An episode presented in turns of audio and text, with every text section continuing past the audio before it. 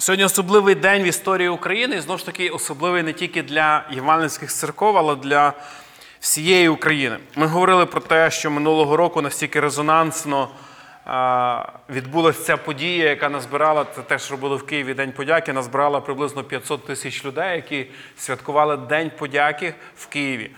І насправді багато хто не осмілюється назвати Іванської церкви на сьогоднішній день вже сектою, ще чимось, тому що назбирати 500 тисяч людей це немаленька сума. Зараз те ж саме відбувається в Києві. Віримо про Божу ласку, молимо про те, що слова, які проповідуються, будуть торкатися людських сердець. Е, ми оголошували, що хто хоче, може їхати, хто не має можливості їхати, залишається. Ми продовжуємо наше служіння тут. І сьогоднішня тема теж наша буде ну, це День подяки, сама вдячність. І якщо взяти коротко історію цього свята, це одне з трьох найбільших свят старозавітніх, які Бог заповідав святкувати своєму народу. Це є Пасха, це є свято першого плоду. Е, в Новому Завіті це це відповідає Дню П'ятидесятниці. І це свято жнив або День подяки. Е, особливість цього свята полягає в тому, що святкуючи його, народ Божий, він згадує той час, коли вони 40 років вони блукали по пустелі. Е, читаємо повторення закону 16 розділ з 13 по 15 вірш. Свят, свято кучок будеш справляти собі сім день, коли збереш стоку свого закатки чавила свого, і будеш радіти в святі своїм ти, і син твій, і дочка твоя, і раб твій, і невільниця твоя, і левит, і приходько, і сирота, і вдова, що в брамах твоїх. Сім день будеш святкувати Господові, Богу своєму, у місці, яке вибере Господь, бо поблагословить тебе Господь, Бог твій, в усім врожаї твоїм, і в усім чині рук твоїх, і ти будеш тільки радісний. Під цікаве завершення, і ти будеш тільки радісний. Кожне свято несе в собі навчання для покоління. І коли це свято тільки починалося, ну, перші е, рази святкувалися, то, звичайно, приймали в ньому участь люди, які були учасниками тих подій, і для них це справді було, знаєте, як згадати живе. Коли ти проходиш по пустелі, і це місце, де картопля не росте, де кукурудзи немає, гречки немає. Ти вчишся покладатись повністю на волю Божу, ти вчишся довірятися йому, тому що Господь необхідні речі давав. Він неба, і манна з неба, і перепилав свій час, і вода з каменю. І ось на згадку про те, про вірність Господню, е, народ Божий святкував кожен рік. Е, святкували досить цікаво. Названо свято кучок, тому що кучі це якби перекладається як невеличкий намет, який вони будували, робили з гілок дерев, які не приносять плоду їстивного. На сьогоднішній день досі в Ізраїлі люди святкують на балконах, на будівлях, на на дахах своїх будівель, святкують цей, це свято саме так. Вони розставляють просто з гілок невеличкі намети і тиждень перебувають просто так. Для дітей, для наступних поколінь це було чимось подібним, що вони приймали в цьому участь. Розумієте, коли Бог заповідує свята як навчання, то ми говорили, це як те, що покоління воно стало частиною того, що відбувалося, воно могло прожити. Інколи, ну. Я би хотів, щоб нарешті почали реформувати трошки нашу е, нашу освіту в школах, тому що те навчання, яке проводиться, воно досить складне, досить важке. Коли ми читаємо Писання, багато речей Бог, який навчає, Він ілюструє. Чомусь Бог не сказав, що просто слухайте, давайте одного разу ви зберетеся десь на місці, чи це в синагозі, чи це в храмі, чи це в церкві, і просто скажете, сьогодні свято День подяки. Ви встанете, помолитесь і розійдетесь, цього буде достатньо. Народ сім днів святкував з ілюстраціями. Для того, щоб кожна особа, яка не була там в той час, коли Бог робив ці чудеса, ну, вона стала причасником Божої слави. Для того, щоб серця людей виховувалися вдячності. Тому що кожне свято воно має ціль. Щоб ми розуміли, що якби навіть сьогоднішній стіл, який ми готуємо, не ідея просто, щоб ми прийшли це все з'їли. Воно щось несе за собою якусь проповідь. Так завжди. Згадайте ваше весілля, хто одружився. Так скажіть, сама грандіозна подія оце, оце чи це початок чогось? Біле плаття, чоловік, символи. обітниці. Це навчання для когось. Це шлях вам в життя. Те ж саме і кожне свято, яке Бог заповідав святкувати, воно має проповідь, воно має навчання. Щоб наші серця вони виховувалися вже вдячності, тому коли День подяки, ми менше з вами будемо говорити про те, що було тоді, коли народ ходив по пустелі. А ми будемо з вами намагатись навчатись вдячності в наших серцях в сьогоднішньому дні.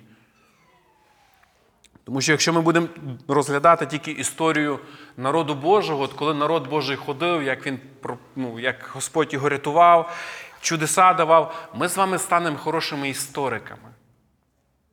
І ми будемо з вами вміти добре розказувати історії. Ну, Писання нас закликає, щоб ми ставали з вами добрими дітьми Божими. Щоб ми розуміли принципи значення тих слів, які Господь дає.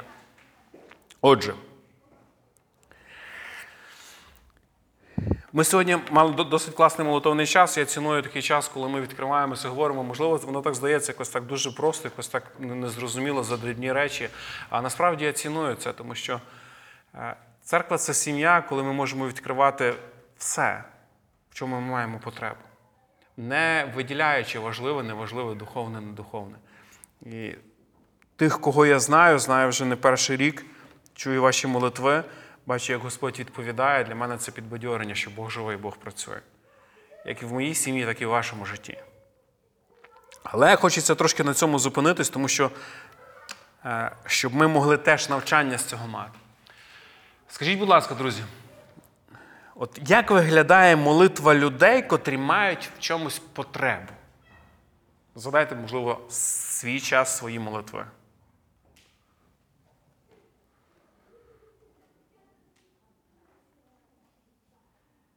Подумайте. Наприклад, коли людина шукає роботу.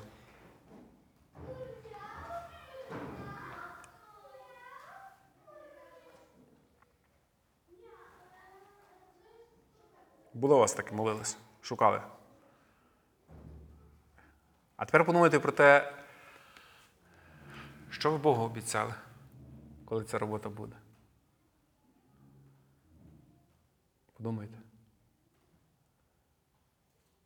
Можливо, про створення сім'ї.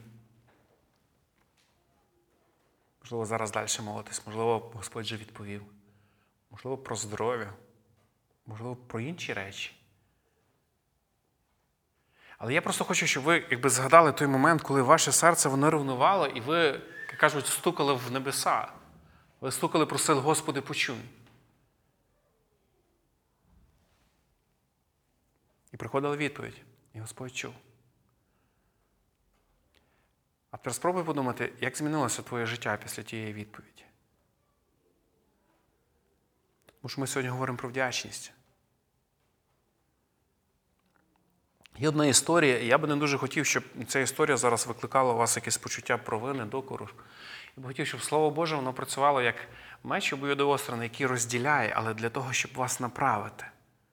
Не для того, щоб просто засоромити, засудити. Бо в Новому Завіті ми маємо посередника Ісуса Христа, який може співчувати нам в кожному, в кожній проблемі, в кожній, в кожних труднощах, які ми переживаємо. І тому в посланні до євреїв, в 4 розділі написано, що ми з дерзновінням можемо до нього приступати за допомогою. Але все ж таки ми читаємо Слово Боже. Івангелій від Луки, 14 розділ, 16, 24 вірш.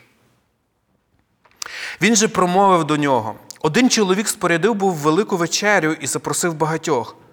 І послав він свого раба часу вечері сказати запрошеним: Ідіть, бо вже все наготовано. І зараз усі почали відмовляти. Перший сказав йому, поле купив я, маю потребу піти та оглянути його. Прошу тебе, вибач мені. А другий сказав: Я купив собі п'ять пар волів, іду спробувати їх. Прошу тебе, вибач мені. І знову інший сказав: Удружився ось я, і через те я не можу прибути. І вернувся той раб, і панові своєму про все розповів. Розгнівався господар тоді та й сказав до свого раба: Піди швидко на вулиці та на на завулки міські. Приведи сюди вбогих і калік, і сліпих, і кривих. І згодом раб повідомив, пане, сталося так, як звелів ти, та місце ще є. І сказав пан рабові: Піди на дороги на загороди, та й силою прийти, щоб наповнився дім мій. Кажу бо я вам, що жоден з запрошених мужів тих не покуштує моєї вечері, бо багато покликаних та мало вибраних. Цікава історія, ми часто її читаємо, ми знаємо цю історію. Можливо, ми колись навіть проповідували її комусь. Але як часто ми проповідуємо собі? Подумай про це. Коли я читаю, знаєш, тут наведено декілька прикладів, але коли господар відправив свого раба, свою слугу, написано, що навіть тих всіх сліпих кривих, яких назбирало, не вистачило було ще місце. Наскільки вечеря була велика. Ми знаємо, що це ілюстрація про Бога і про покликаних. Ми дуже добре вміємо коментувати, що Бог це зрозуміло, хто покликані, це народ Ізраїль, який відкинув Бога. Ну це зрозуміло. Криві сліпі, це звичайно, ми з вами прийдемо туди. Друзі, давайте не будемо істориками. Давайте будемо практиками. Господар це і Бог 100%. І знаєш, мені здається, що цікаво було б почути молитви цих людей, які відмовили господарю хоча б два роки назад, коли не було п'ять пар волів, коли не було одружився, коли не було поля. Про що вони просили? Про що вони говорили?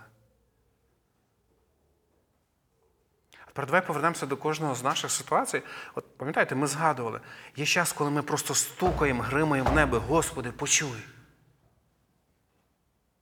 І Бог завжди чує. Це правда. І приходить відповідь.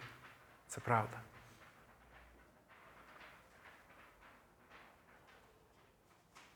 А питання, що далі? Як це змінює моє життя? Та відповідь, яку дав Господь.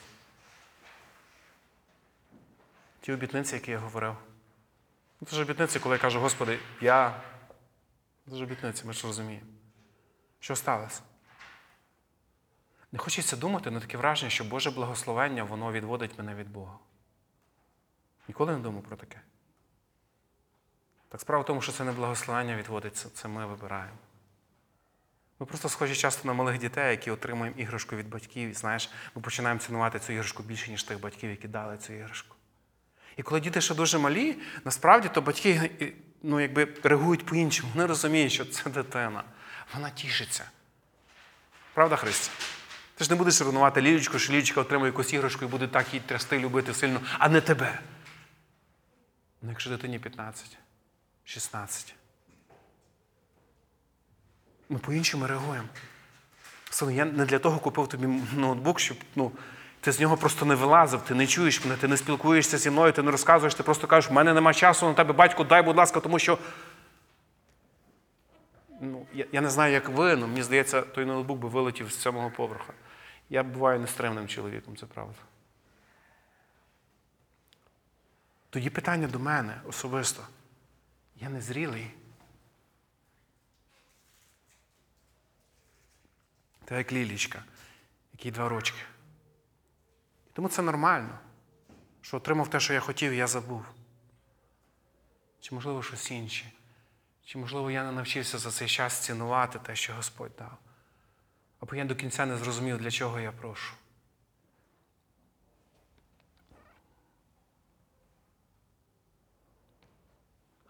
Ну, прийшли ті, хто були далеко. І вечеря відбулась. Столи не були порожніми. Хоча своє близькі часу не знайшли. Це так буває. Тому нам треба пильнувати, друзі. Нам не треба осуджувати когось, нам не треба рухатись почуттям провини, нам просто треба бути відвертим між собою і Богом в тій таємній кімнаті, коли ти приходиш до молитви. Просто пам'ятати ті слова, які ти говорив Богу. Пам'ятати ту Божу ласку, ту Божу благодать. Ось свято кучок, що вона за собою несе. День подяки. Чому вони досі, ізраїльський народ, вони будують оці кущі? Зрозуміло, що багато з них навіть по традиції, та, оце свято, в нас теж багато традицій. Але ідея в тому, що коли я дивлюсь на цю палатку, на цей намет, я просто велику Божу славу бачу, що там, коли вижити неможливо, 40 років народ вижив. І я знаю багато свідоцтв з вашого життя, коли, здається, було вже все. Бог лишався вірний. Він і сьогодні вірний. Тому мені треба в своєму житті мати речі, які будуть мені нагадувати про цю вірність Богу. Я би хотів, щоб ми сьогодні трошки вчилися з послання апостола Павла, як виховувати в собі ось цю вдячність Богу.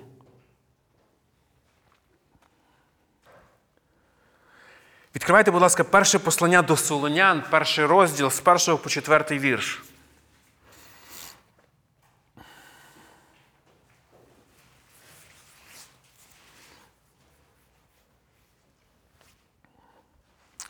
Перше послання до Солонян, перший розділ з першого по четвертий вірш. Павло і Силуан та Тимофій до церкви Солунської в Бозі Отці і Господі Ісусі Христі, благодать вам і мир. Ми дякуємо Богові завжди за всіх вас, згадуючи вас у наших молитвах. Ми згадуємо безперестанку про ваше діло віри і про працю любові, і про терпіння надії на Господа нашого Ісуса Христа перед Богом Отцем нашим, знаючи, Богом улюблені браття, про ваше обрання. Цікавий початок послання, і це ну, та тема, яка мене зараз цікавить, і в сьогоднішній день я вважаю, вона є актуальною для нас з вами, церква. Ми дякуємо Богові завжди за всіх вас. Вдячність апостола Павла, але не просто за те, хто я є, навіть що я маю, а за те, хто ви є. Вдумайтесь. Тому що він молиться і він не просто каже, що ну, Боже, я дякую, що настільки благословив мене, що от в мене є церква в Солунях, я в будь-який час можу приїхати, бути там, мене зустрінуть, мене приймуть, мене нагодують. Це просто благословення. І, і це добре. Я, наприклад, коли скільки подорожую по Україні чи за кордон, я в першу чергу шукаю, де є віруючі люди, де є церква, де можна зупинитися. Це для мене велике Боже благословення поспілкуватися, бути на служінні, поспілкуватися з віруючими людьми. Ну, ну це класно. Але вдумайте ще раз, апостол Павло він звертається до церкви, він каже: слухайте, я за вас дякую Богу постійно. Як Павло цього навчився? Ти розумієш, за себе важко буває дякувати. Ну тут це за когось. Бо часто ми просто сприймаємо те, що вже маємо як належне. Ну, воно вже є. Цінувати починаєш тоді, коли втрачаєш. Особливо зі здоров'ям, друзі. Погоджуєтеся? Особливо зі здоров'ям. Як ви думаєте, що є причиною вдячності апостола Павла? От якщо взяти цей вірш, що він пише, ми дякуємо Богові завжди за всіх вас, згадуючи вас у наших молитвах. Що ж так Павлові не йметься? Що ж йому так хочеться дякувати, згадувати слон, якщо вони йому гроші винні, чи що? Бо ми ще так можемо пам'ятати людей, які гроші винні нам.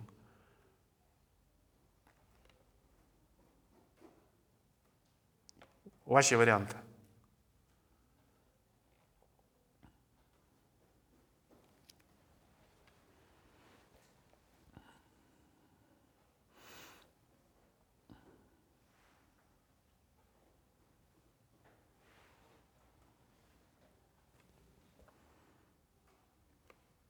У нас все добровільно, а не хочу, не хочу, пам'ятаю.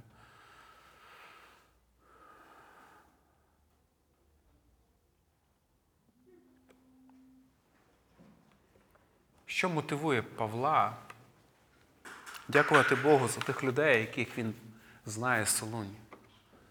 Що рухає ним? Написано, що е, подякуємо Богу завжди за всіх вас, згадуючи вас у наших молитвах. Так. Про те, що він молиться завжди за них, він е, ну, переживає за них, і коли ти молишся, ти більше за людину, ну, і починаєш більше любити, більше переживати, Мгм. що в неї відбувається, як саме Бог трішки працює, і він, ну,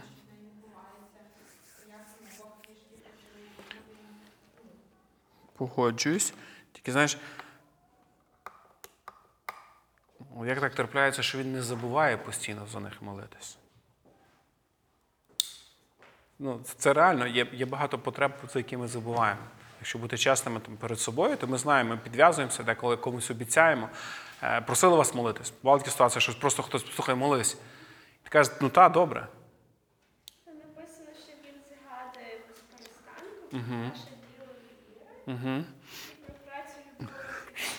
надії. Тобто він не забуває чому, тому що він згадує постійно, йому згадується про те, як вони виконують щось з вірою. Можливо, це діло віри його самого збудовує. Угу.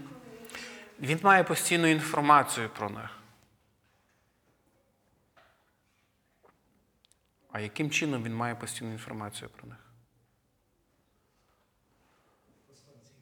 Посланці. А хто їх посилає? Від нього і від них. Угу, добре. Ще можете роз- розвивати ці думки, якщо.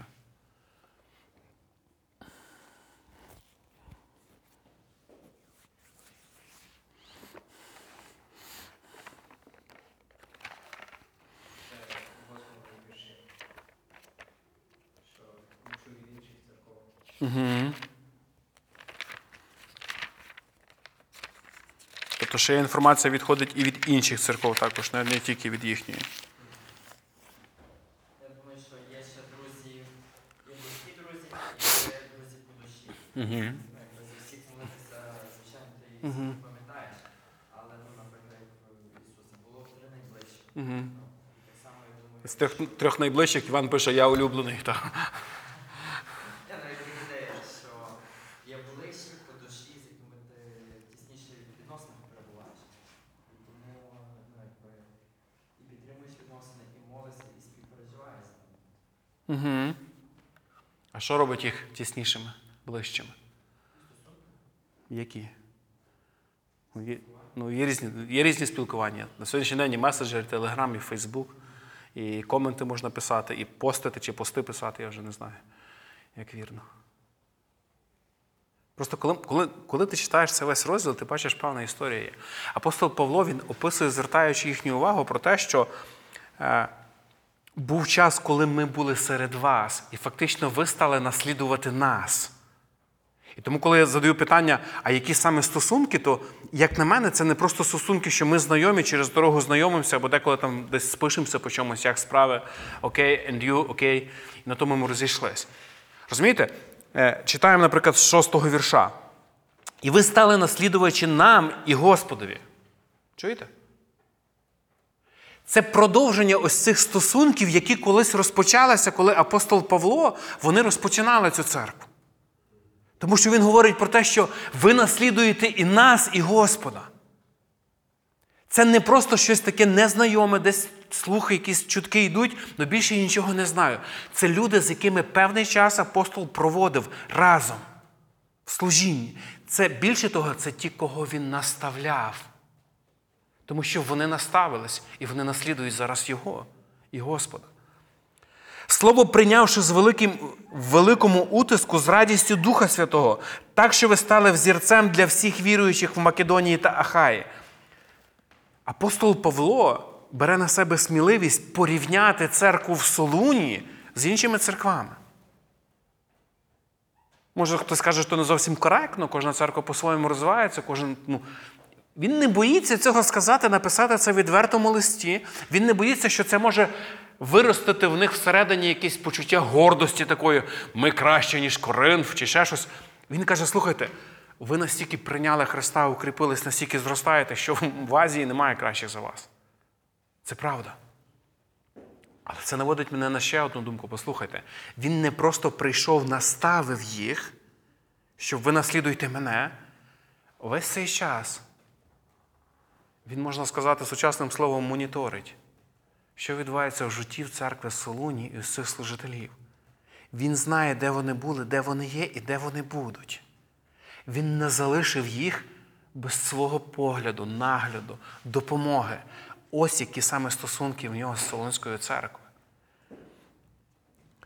Бо пронеслося слово Господнє від вас не тільки в Македонії та в Ахаї, а й до кожного міста прийшла ваша віра в Бога, так що вам не потрібно казати чогось. Слава про них йде наперед. Так як коли сказали, що може доброго бути з Назарету, пам'ятаєте? Так він каже зараз навпаки, слухайте, вам не треба вже нічого сказати. Ну, про вашу церкву, про Солуні вже всі знають. Хто ви є, які ви є. Я не можу натішитись вами. Я не можу надякуватись Богу за вас. Але це подяка не просто формальна. Господи, дякую за Україну, Господи, дякую за, за небо, за дощ, Господи, дякую ще щось. Апостол Павло він залишається учасником всіх подій Солонської церкви.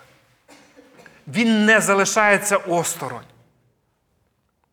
І як на мене, те, що допомагало апостолу Павлу формувати його вдячне серце, це перше, послухай.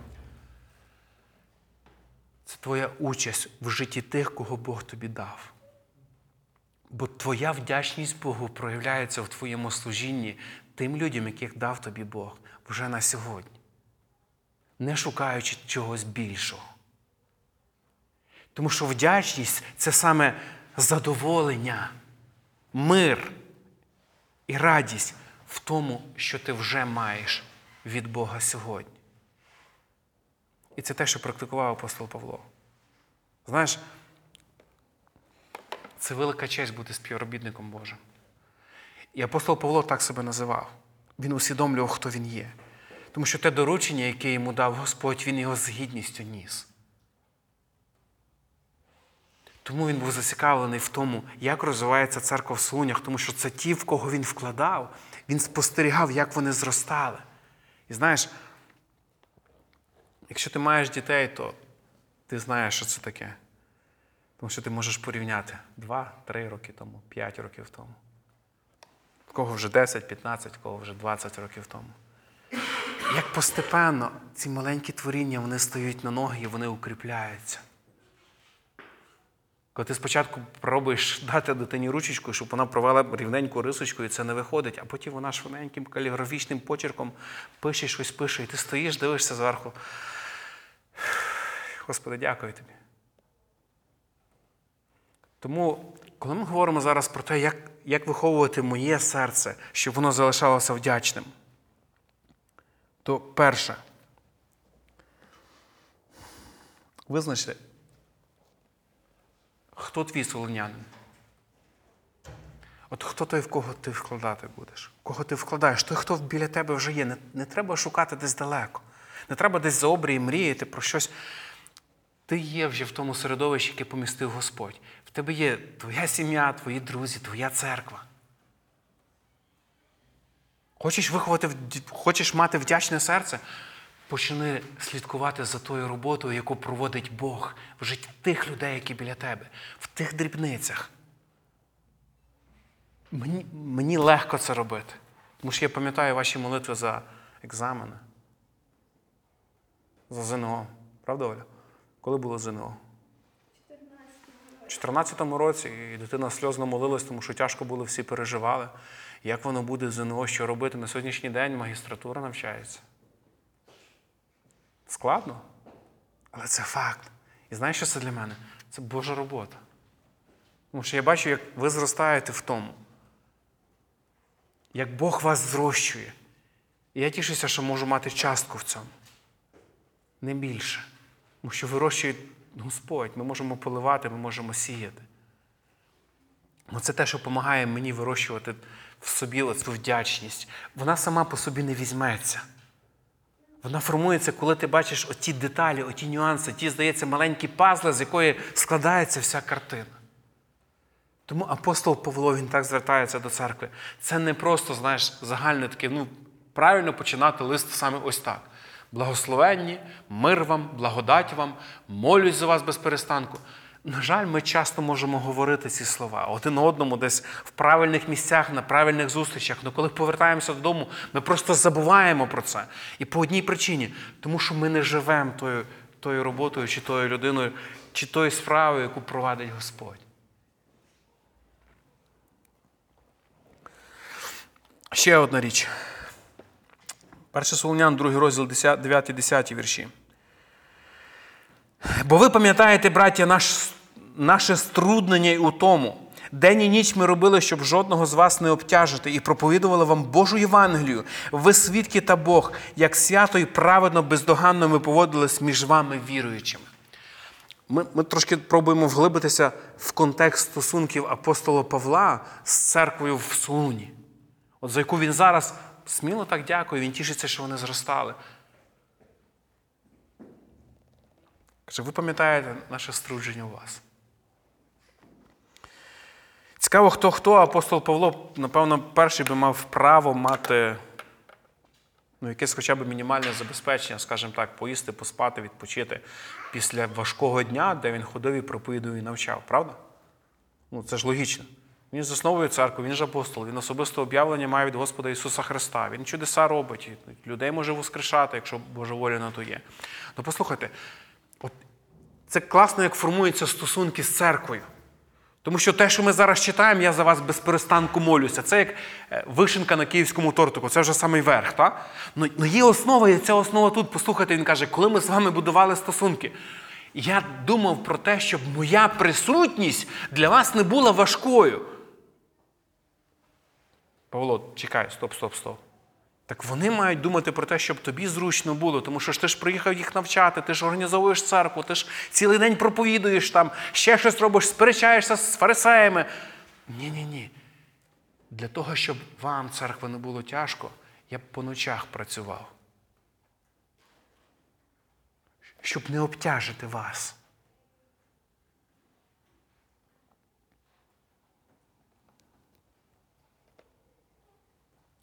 Я не знаю чому, але мені от найбільше ілюстрації з цієї теми йде це якраз батьки і діти.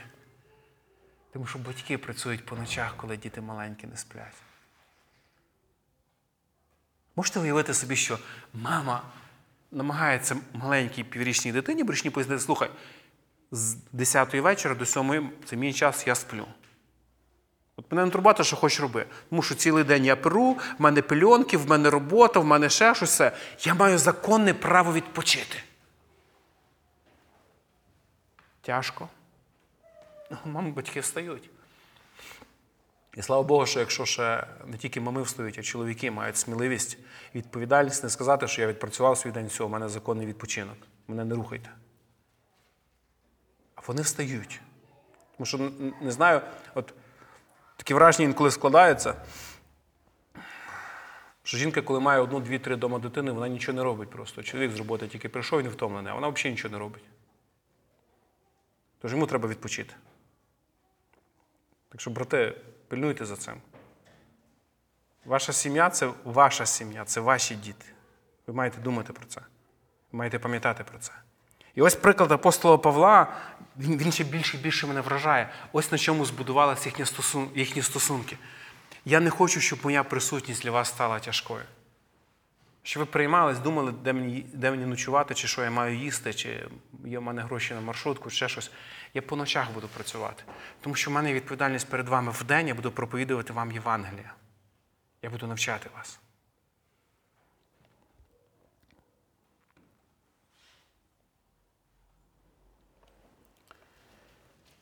Другий Солонян, перший розділ, третій, четвертий. Це все, це все історії з церкви Солуні, за яку він так дякує. Ми завжди повинні подяку складати за вас Богові, браття, як і годиться, бо сильно росте віра ваша і промножується любов кожного з усіх вас один до одного. Так що ми самі хвалимось вами по Божих церквах за ваші страждання та віру в усіх переслідуваннях ваших та утисках, що їх переносите ви. Знову ж таки, він говорить про те, що ну, складає подяку Богові за них. Бо сильно росте віра ваша і примножується любов кожного з усіх вас один до одного. Ще одна цікава річ. Е, В кого в сім'ї є двоє, троє, четверо дітей, е, згадайте момент, як ви почуваєтесь, коли ваші діти чубляться. Інколи хочеться сказати, ну ви, що- ви, ви що, не рідні чи що? Ну, Скільки можна? Ну, ми час від часу таки спостерігаємо, у нас п'ятеро дітей, тому є з чим порівняти. Але також спробуйте згадати, коли ваші діти. Вони вже настільки зрілі. Я не говорю зараз про вік 5, 7, 8 років, 20 років. Ну вони вміють вирішувати конфлікти і випереджують в служінні один одного. Чи тішиться ваше серце? Подумайте. Що не спорять, хто з якого горнятку п'є, або хто перший буде пити, хто перший буде їсти, або хто піде перший гуляти, чи на велосипед піде, а навчилися уступати один одному. Тобто вони зростають, якщо біблійним текстом говорити, вони зростають в любові один до одного. Тішиться ваше серце? Моє тішиться. Але знаєш, щоб так відбувалося, вони мають побачити це в мені, в моїх стосунках, чи з моєю дружиною, чи до них. Тому Ісус говорив про те, що хто хоче бути лідером, навчися бути слугою. Я сижу в голові столу, але я омив кожному ноги з вас. Це остання таємна вечеря. Тому що суть лідерства якраз служити, не кричати, не розказувати всім бачення, куди йти. Вперед, орли, а я за вами. А якраз в служінні один одному. І це тоді можливо, коли наші діти вони вчаться того в нас.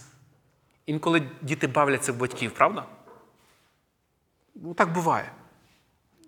На великий сором мені інколи бачу себе в своїх дітях.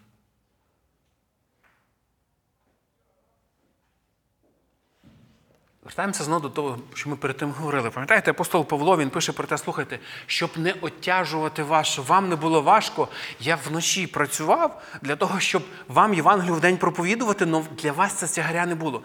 Ось цей лідер, а він лідер, абсолютний безумовний лідер. Він приймає роль слуги, щоб тим, кого він навчає, не було важко, щоб не додавати тягара їм своєю присутністю.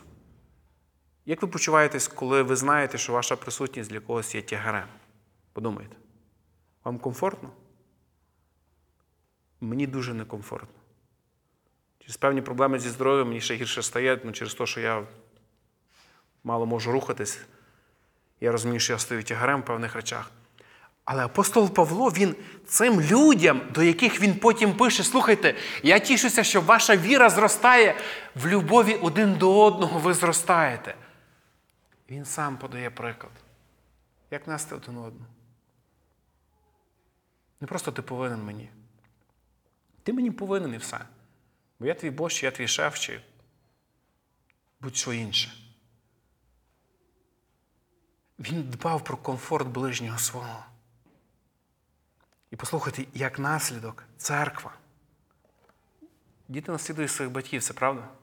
Пам'ятаєте, ми читали з самого початку, він пише, що ви наслідує, стали наслідувачі намі Господа. І його церква, тих, кого він вкладав, вони зростають і фактично дублюють його поведінку. Вони зростають в любові один до одного. А на мій погляд, це є основа церкви. Саме це.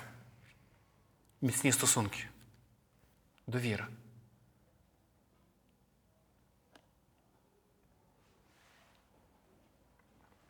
Тому що коли є любов, справжня любов, то ти не можеш перестати дякувати Богу за той великий скарб і подарунок, який Бог тобі дав. Якщо ви щасливі в своїй сім'ї, то ви знаєте, про що я говорю. Ти бачиш дрібниці. І ти тішишся. Ти бачиш маленький зріз зміни, і ти тішишся. І ти кажеш, Боже, дякую тобі. Чи за мою дитину, чи за мою дружину, чи за мого друга, чи за брата, чи за сестру. Тому що справжньою мотивацією от вдячного серця є ось ця любов Агапи. Іншої немає. Все інше мене буде сфокусоване на тобі і на тому, чого не вистачає тобі для особистого щастя. Хто твій солом'янин?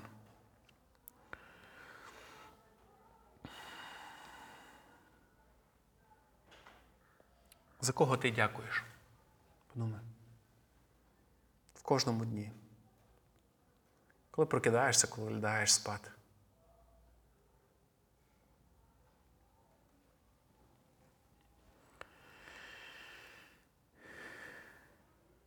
Чи готовий ти служити вдень і вночі, щоб не обтяжувати тих людей, які біля тебе?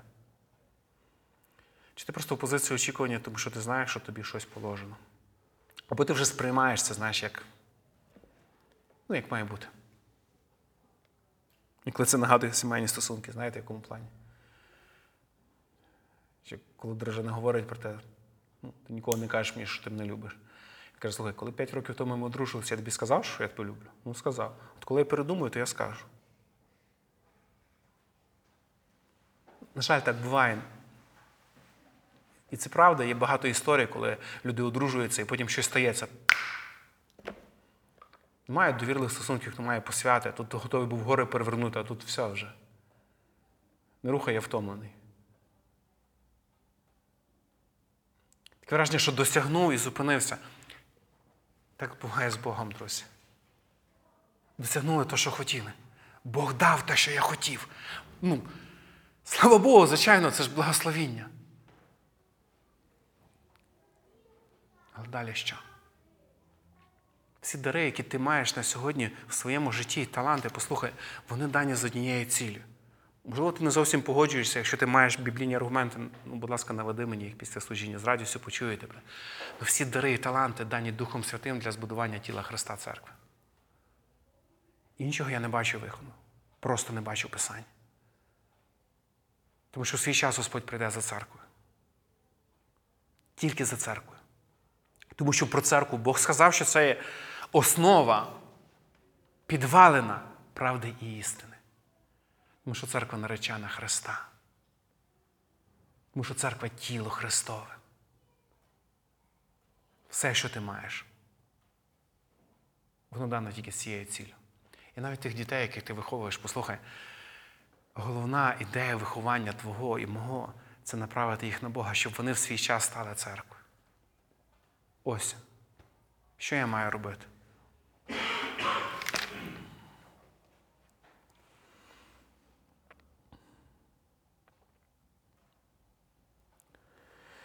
Повторюю питання, які я задаю собі. і Хотів би, щоб ти на протязі певного часу, можливо, задавав собі і знайшов відповідь на ці питання.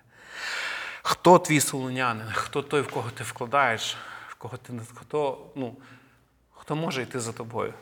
Подумай. Де твоя частка в тому? За кого ти дякуєш? Ти можеш записати в свій список хоча б троє людей, через яких ти вважаєш, Бог кардинально змінив твоє життя? Чи готовий день вночі служити, щоб не обтяжувати того, хто дав тобі, кого дав тобі Бог? Щоб не обтяжувати, щоб не надавати тягара. А бути в позиції слуги, так як сказав Христос. Це те, що поможе виховувати вдячне серце в тебе і в мене. Тому що вдячність Богу виховується в служінні людям, яких Бог дав. Це те, що я для себе зробив висновок з послань до Солонян, яке дав апостол Павло. Наше служіння завершується, але завершується твій особистий час з Богом. Нехай Господь благословить кожне серце, яке шукає зараз відповіді на складні життєві питання. Нехай Господь благословить кожного з нас, хто хоче щось змінювати в цьому житті. Хто хоче переживати ось цю вдячність. Не просто поставити ще одну галочку. От у нас було в церкві свято подяки, ми мали виноград, фрукти. Класно, ми поспілкувалися. Ну, значить, ми дякуємо Богу. Ми будемо це робити після служіння. Але так хочеться, щоб про нас було сказано, що наша любов зростає один до одного. Давайте молимося.